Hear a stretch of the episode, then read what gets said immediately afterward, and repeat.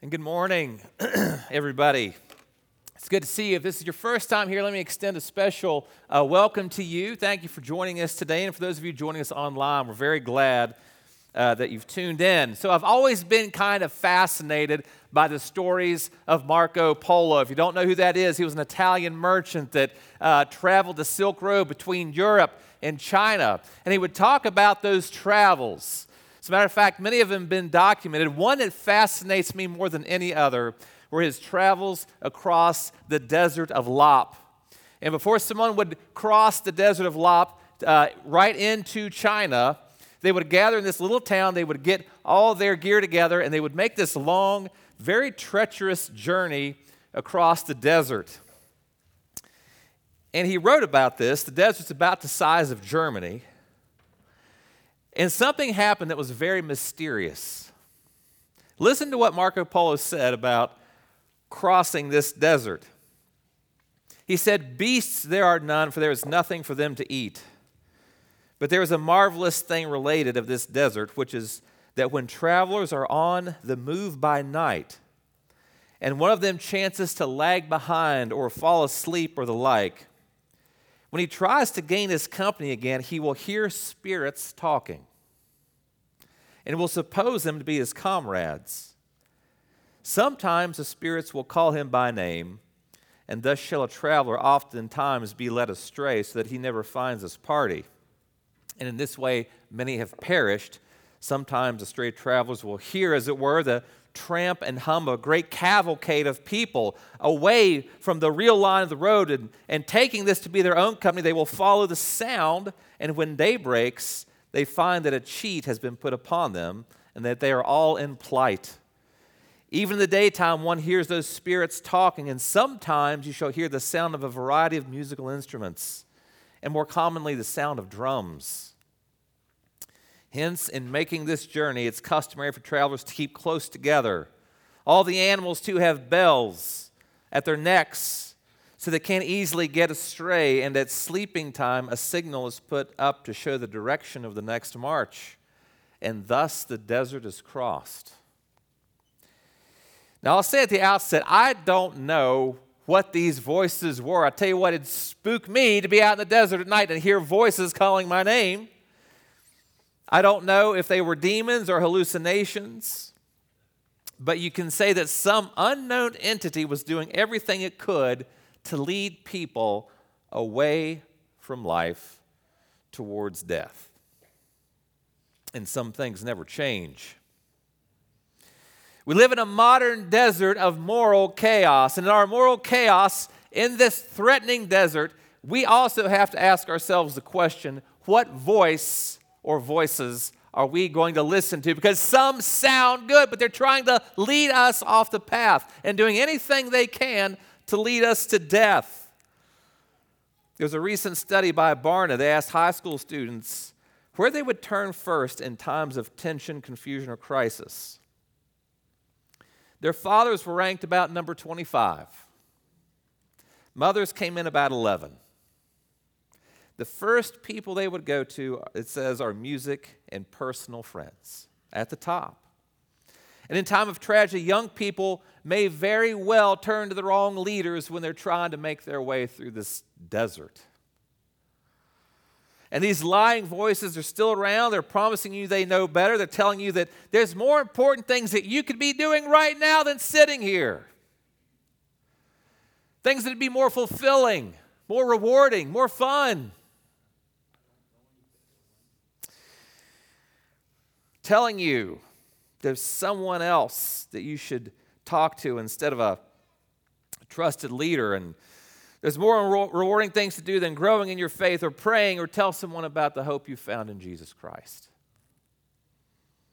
There's danger, no matter where you may be, of drifting off this Christian path, listening to voices that would choose to lead you astray. And what I want to talk to you about this morning is well, who do you listen to? Who should I listen to? And the passage we're going to look at comes from John chapter 10. John chapter 10. We're going to look at verses 1 through 21 of John chapter 10. Please stand with me for the reading of God's word. John chapter 10, starting at verse 1, reading down through verse 21.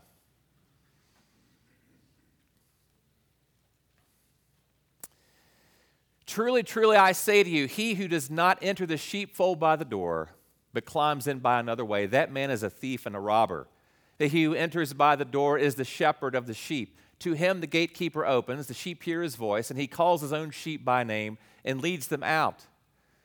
When he has brought out all his own, he goes before them, and the sheep follow him, for they know his voice. A stranger they will not follow, but they will flee from him, for they do not know the voice of strangers. This figure of speech Jesus used with them, but they did not understand what he was saying to them. So Jesus again said to them, Truly, truly, I say to you, I am the door of the sheep. All who came before me are thieves and robbers, but the sheep did not listen to them. I am the door. If anyone enters by me, he will be saved, and he will go in and out and find pasture. The thief comes only to steal and to kill and destroy. I came that they may have life and have it abundantly. I am the good shepherd. The good shepherd lays down his life for the sheep. He was a hired hand and not a shepherd who does not own the sheep, sees the wolf coming and leaves the sheep and flees. And the wolf snatches them and scatters them. He flees because he is a hired hand and cares nothing for the sheep. I am the good shepherd. I know my own, and my own know me just as the Father knows me, and I know the Father, and I lay down my life for the sheep. And I have other sheep that are not of this fold. I must bring them also, and they will listen to my voice. So there will be one flock, one shepherd. For this reason, the Father loves me, because I lay down my life that I may take it up again. No one takes it from me, but I lay it down of my own accord. I have authority to lay it down and I have authority to take it up again. This charge I have received from my Father. There was again a division among the Jews because of these words. Many of them said, He has a demon and is insane. Why listen to him? Others said, These are not the words of one who is oppressed by a demon. Can a demon open the eyes of the blind? You may be seated. We're again talking about Jesus Christ. This morning, the text says he's a good shepherd. He is our living hope. He is that voice in the desert that if you don't tune into and listen to, you will be led astray. And we see some characters introduced into the passage this morning that I'd like to talk about. First, we've got the good shepherd. We're told to listen to. Then, secondly, we've got these, these hired hands. You call them the selfish shepherds that you have to discern. Then we have a thief, a robber that we're told to beware of. There's a warning because they're lurking around out there. Then finally, we'll talk about how can we be discerning sheep. How can we be a discerning sheep? So let's start out with a little bit of background. Last week, we saw that Jesus used the suffering of a blind man. He healed him to display his power to the crowd. And that caused a stir among the leaders. They were forced to say this healing happened but then they had to say, well, who did it come from? Was it from this man Jesus? If it was from this man Jesus, then we're going to have to admit that he's God, and they did not want to do that. They couldn't see spiritually.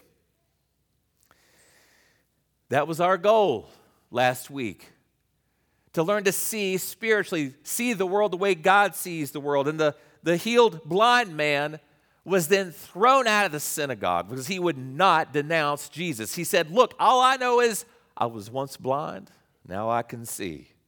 Jesus then comes onto the scene. And now Jesus begins to expound on those kinds of leaders that had just thrown this man out of the synagogue, those religious leaders that wanted to kill him. And look at what he's saying in these first verses because he's using this very helpful imagery of shepherding as a, as a way of describing useful, practical leadership. And he starts with an image like this. Now, you got to understand this image in order to understand what's happening in this passage.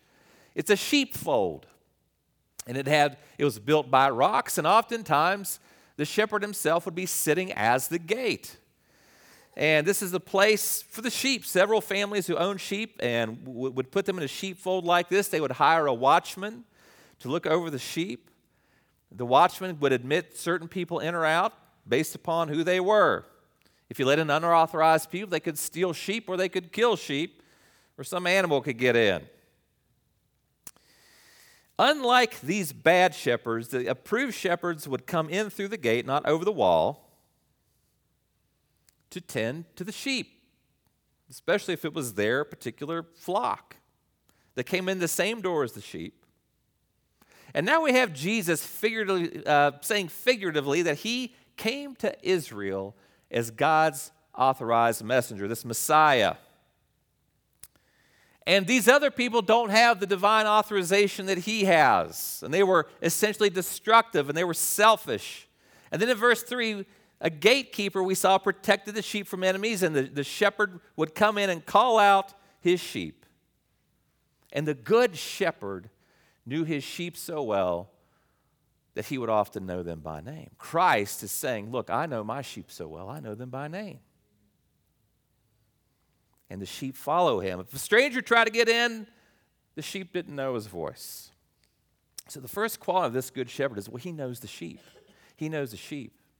And I came across this story. This was back in the 80s. There was an uprising in this uh, Palestinian village, and some soldiers came in, and, and one soldier was uh, told to gather all the sheep in the town and put them in one big barbed wire enclosure. And this woman who had lost her husband in the war came and said, Look, I, I need my sheep. And he kind of started laughing because there were now hundreds of animals, all kinds of animals, and all kinds of sheep in this big enclosure.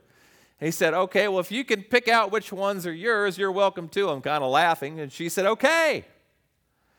And she told her son to come up. This is a true story. Came up with a little reed flute, started blowing this same tune, repeated again and again. And sure enough, one sheep head popped up, another sheep's head would pop up. Another one would pop up, and she was able to lead these sheep out of the fold, the ones that were hers, because they knew the tune. They knew what they were supposed to answer to. Now, we've got to be careful about something being said here because remember, there's lots and lots of warnings about following false teachers through the teachings of Paul, through the writings in scriptures. But the point here is how God forms his flock. In other words, you can still be susceptible to a false teacher. There's warnings in the scriptures about that. But this is how God forms his flock. People come to him because he calls them and they follow him because they belong to him. And he knows them. But he doesn't just know the sheep, he also grows the sheep. If we look in verses 9 and 10, look there in, uh, in verse 9 I am the door. If anyone enters by me, he will be saved and will go in and out and find pasture. Now, what does that mean? It probably represents the security that God provides. And the pasture outside stands for what sustains spiritual health and growth. In other words, he doesn't just know them, he's growing sheep. He says, Look, I'm the door that you can come in and, and, and out. And um, back there in verse 1, the door was a way into Judaism. He said it in verse 10. And by the way, think about this picture for a moment. Look where the shepherd is sitting. Because sometimes the sheep have to go out and get nourished, and they come back in for security. And he continues, he said, I am the door. Then in verse 10, I came that they may have life and have it abundantly. And that's a picture of sheep rather, a shepherd taking his sheep to the green pastures. He knows what they need to be nourished. And Jesus has said it. He said, You've got to live on my words. You've got to consume what it is that I'm giving to you. Just bread and, and, and water is not enough. If you're going to live this life, if you want the kind of abundant life I'm talking about, you've got to feed on me, my words, what I'm teaching you. He knows what they need for life. And then finally, he loves the sheep. He loves the sheep. Look at verses 16 through 18. And I have other sheep that are not of this fold. He's talking about the non Jews, he's talking about the Gentiles. I must bring them in also, and they will listen to my voice. So there will be one flock, one shepherd. For this reason, the Father loves me because I lay down my life that I may take it up again. No one takes it from me, but I lay it down of my own accord. I have authority to lay it down. He's talking about his death and his resurrection here. And I have authority to take it up again, this charge I have received from my Father. That's how much Jesus loves his sheep. By his own accord, he's saying, I am thus willing to obey the Father that I willingly lay down my life for these sheep. See, Christ is the example for how elders and pastors should be leading churches, not for their own well being, but for the church's well being. And more than once, I've heard pastors, staff here at our church say, Look, if there's someone that can come in here and do a better job than me, then bring them on, please. And if I profess to love First Baptist Church, I can never just sink my feet in the, in the dirt and say, I'm never leaving it. Eh, look, I just told the elders this if there's someone here that can do a better job, you bring them in and do it. Thankfully, they didn't take me up on that. But how can I profess to love a congregation if I'm holding a congregation back?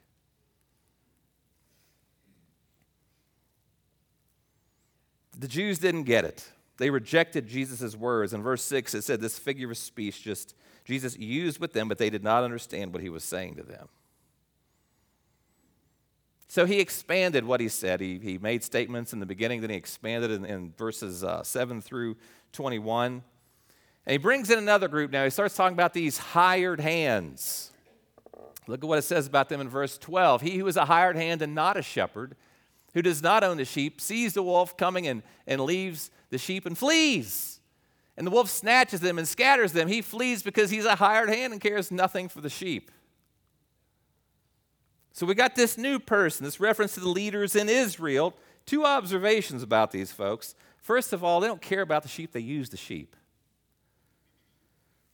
And these leaders are acting like hired hands. They want to preserve their own positions and, and they willingly sacrificed Jesus when he started threatening them. And Christian leaders behave like hired hands when they put their own needs above those of the flock. And attitude is the big difference between the true shepherd and the hired hand. The Bible warns about teachers that are to be expected in the end times. As a matter of fact, if you look at 2 Timothy 4 3, uh, for the time is coming when people will not endure sound teaching, but have itching ears. They will accumulate for themselves teachers to suit their own passions and will turn away from listening to the truth and wander off into myths. In other words, some people would prefer the hired hand. They tickle the ears, they tell people what you uh, want, they want to hear. See, in my job, there's a couple of things that I always have to do on any given Sunday. I'm here to comfort people who are afflicted and hurting and suffering. And the Word of God should bring comfort, but there's also a second part of this, and that's to afflict the comfortable. To step on some toes if you have to. It's never my goal to be offensive. That's the last thing I want to do. But sometimes when I read the Word of God, let me tell you, I'll start sweating during the week. Because it's like, okay, Ken Doolin said, Chad, whatever the Word of God says, you go after it. Even if you're shaking. You, you can't see this little podium. I need a bigger podium so you can't see the handshake. I have to be prepared on any given Sunday that somebody may get mad and leave. The job as a pastor is to speak the truth to please God and, and nobody else.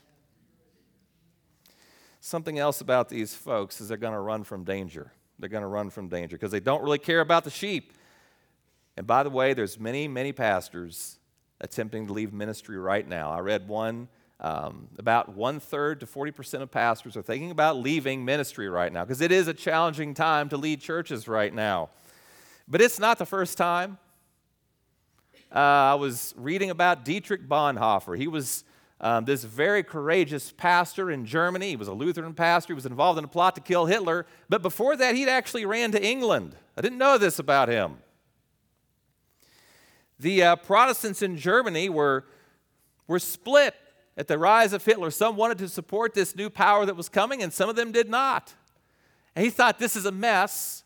I'm going to go to England for a little, a little while. But his friend Karl Barth, a theologian in Germany, wrote him a letter. I'm going to summarize this.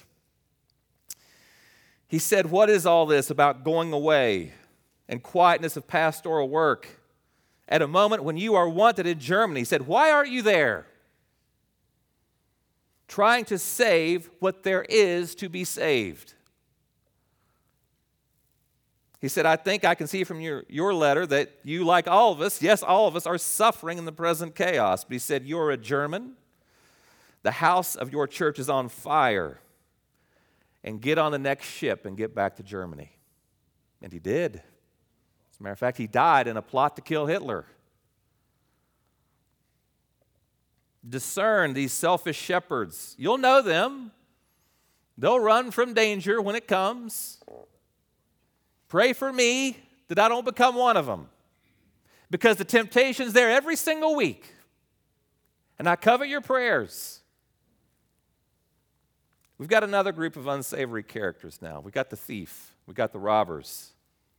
And Jesus contrasted himself as the door with the thieves and robbers who preceded him. Uh, he provided protection and security and nourishment for the sheep. These others sought to exploit them. These were more of the religious leaders of the day. And look what they did in verse 8 All who came before me are thieves and robbers, but the sheep did not listen to them. But notice uh, these seem to be individuals who were still able to make their way in. So be aware the thief may disguise himself.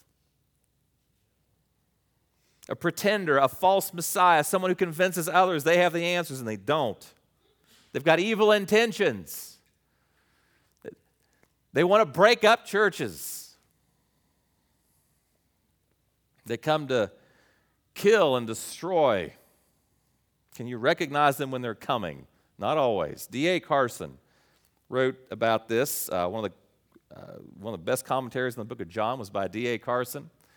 He said, The world still seeks its humanistic political saviors, its Hitlers, its Stalins, its Maos, its Pol Pots, and only too late does it learn that they blatantly confiscate personal property. They come only to steal, ruthlessly trample human life underfoot. They come only to kill and contemptuously, contemptuously savage all that is valuable. They come only to destroy. These are the ones Satan works through. I believe that one day one will rise to the top. He will be called Antichrist, and he'll lead a whole lot of people astray. But he'll be loved and adored when he comes on the scene. The world's biggest problem is still sin, and it's only solved by the gospel. What do we do? Well, we got to be discerning sheep. Very quickly, suggest three ways here. First of all, you've got to understand the times. You've got to understand the times. And, and like I said at the beginning, we're in a moral desert. And one of the tactics of Satan, I believe, right now is to rip churches apart and and so, are the people that you're listening to, are they leading to greater unity with brothers and sisters in Christ, or are they leading to further distance between brothers and sisters in Christ? Because there's camps out there forming. And I'm afraid sometimes people are being persuaded to various camps that have nothing to do with the gospel of Jesus Christ. And then, secondly, choose your shepherd carefully. Choose carefully. Who's influencing you? Are they even Christians themselves? Are they selling you some kind of a really strong belief that's just completely void of right Christian understanding? And then finally, follow the Good Shepherd, Jesus Christ. Make sure your faith is in Him and in Him alone. More than any other person, place, or thing, to put this all together, be a discerning and abundantly living sheep that knows a wolf when they see one.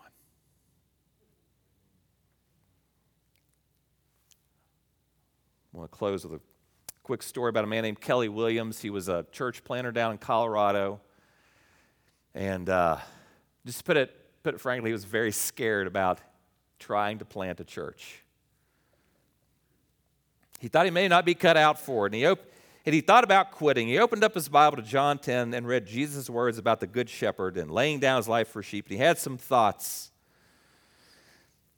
And he thought about what Christ would say to him And he said to himself, I would be willing to be a success for Christ, but would I be willing to be a failure for Christ?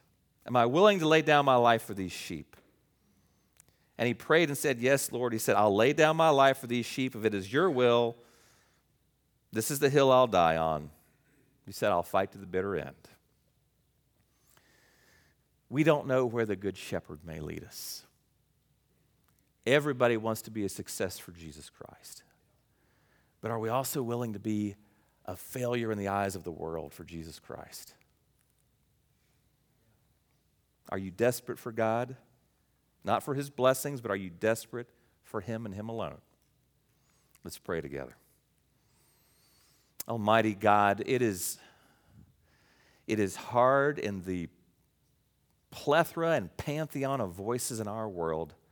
God, as we walk through a moral desert that's full of chaos, with people screaming at us through the radio and through the TV of what to think, of what to believe, to clearly hear your voice in the middle of all that.